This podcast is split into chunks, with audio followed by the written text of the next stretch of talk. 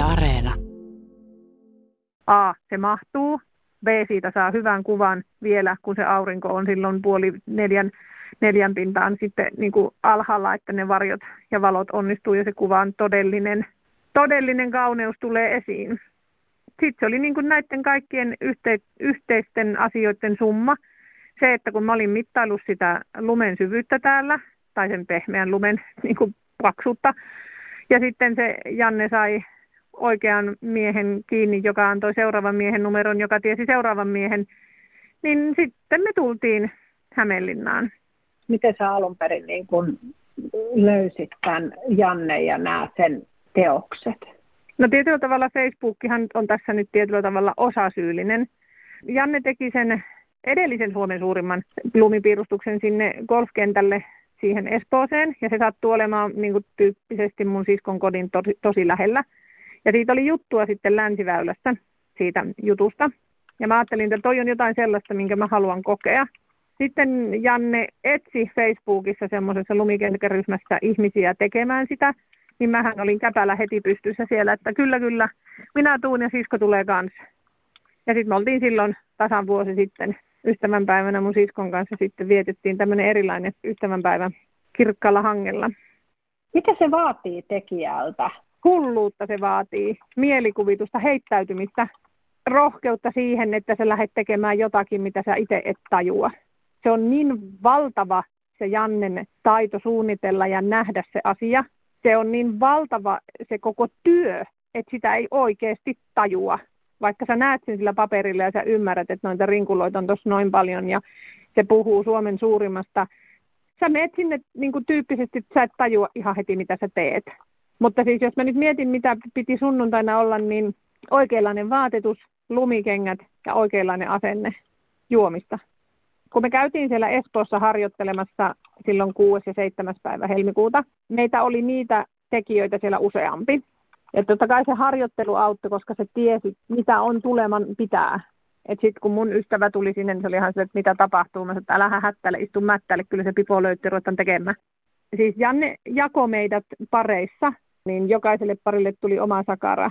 Ja käytännössä jokaisessa sakarassa oli joku, joka vähän tiesi, mitä pitää tehdä. Meillä oli tietyn niin kuin, mittainen naru, jota käytettiin ikään kuin harppina jokainen vähänkin vanhempi ihminen on koulussa harpilla piirtänyt, niin sitähän se niin kuin on ympyröitä ympyröiden sisällä, josta väritetään vain osa-aluetta. Mutta siis onhan Jannella aivan käsittämätön niin kuin hahmotuskyky, avaruullinen, kolmiulotteinen, mikä tahansa. Hänen matemaattinen ajattelu on ihan huikeeta. Sitten me niin kuin duunailtiin niitä meidän omia sakaroita siellä. Et kun meillä on se X-metriä mittainen naru, jonka toisessa päässä toinen on, ringin keskellä. Ja sitten toinen kiertää sen narun kanssa niin, että se naru on tiukalla, niin kuin se harppi, kiertää sen toisen ympäri. Sitten se seuraava tehdään niin, että otetaan yksi solmu pois. Janne on siis mitannut ne narut valmiiksi, että niissä on tietty määrä solmuja tietyn matkan välein. Niin sitten aina otettiin yksi solmu pois ja tehtiin seuraava ympyrä, seuraava solmu pois, seuraava ympyrä, seuraava solmu pois, seuraava ympyrä. Ja niin me saatiin ikään kuin se jalka täyteen. No sitten meillä oli ne spiraalit, alueet, mitkä meidän piti tampata, niin niihin oli erillinen ohje. Toisilla oli helpompia ja toisilla oli sitten astetta enemmän ajatusta vaativaa. Mä muistan, kun me seistiin siskon kanssa siellä Espoon merellä sille, että me ei tajuta niin kuin mitään, että A ja D-pisteen välissä ja siitä sitten C-piste ja näiden kahden välinen toipiste ja ihan sitten niin, että mitä ihmettä tapahtuu. Mutta sitten jotenkin lauantaina mä tajusin sen ja mä pystyin opettaa sen mun kaverille jos ei tiedetty mitä tehtiin, Janne juosta hilippasi avuksi. Se on ihan häkellyttävää taas ajatella, että nyt tulipa taas tehtyä. Ja mähän kävin sillä itse sunnuntaina uudestaan sitten niin kuin sen tuulin ja tuiskun keskellä. Mä halusin jättää itselleni muistoksi niin kuin ääriviivapiirustuksen siitä kuvasta. Eli mä kiersin sen niin kuin äärivivat ympäri sekä sen meritähden että niiden jokaisen sakaran välissä olevan eläimen. Totta kai se oli se hanki jo muuttunut, tullut ja tuiskunut. Mutta tuli semmoinen niin hankisokeus, mä en tiedä mikä siihen joku hienompi sanakin olemassa, valosokeus, lumisokeus, mikä siihen on. Mm. Ja silleen, niin kuin, että, että missä mä niin kuin oon ja mihin, niin kuin, mihin mä oon niin menossa. Se Jannen oma hahmotuskyky siitä, mitä se tekee, on ihan järisyttävän upea. Se hänen mm. visio siellä päässä. silloin, kun otettiin drone-ilmaa ja saitte varmaan jotain kuvaa jo sitten jossain vaiheessa nähdä, niin mitkä fiilikset sulle tuli?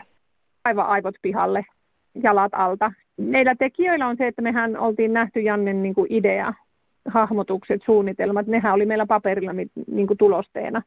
Se hetki, kun sä näet sen ekan kuvan, niin onhan se sellainen niin kuin henki salpautuu ja niin kuin sellainen niin kuin rakastunut olotila, että sä et tiedä miten päin sä oot, koska se on jotain niin käsittämätöntä.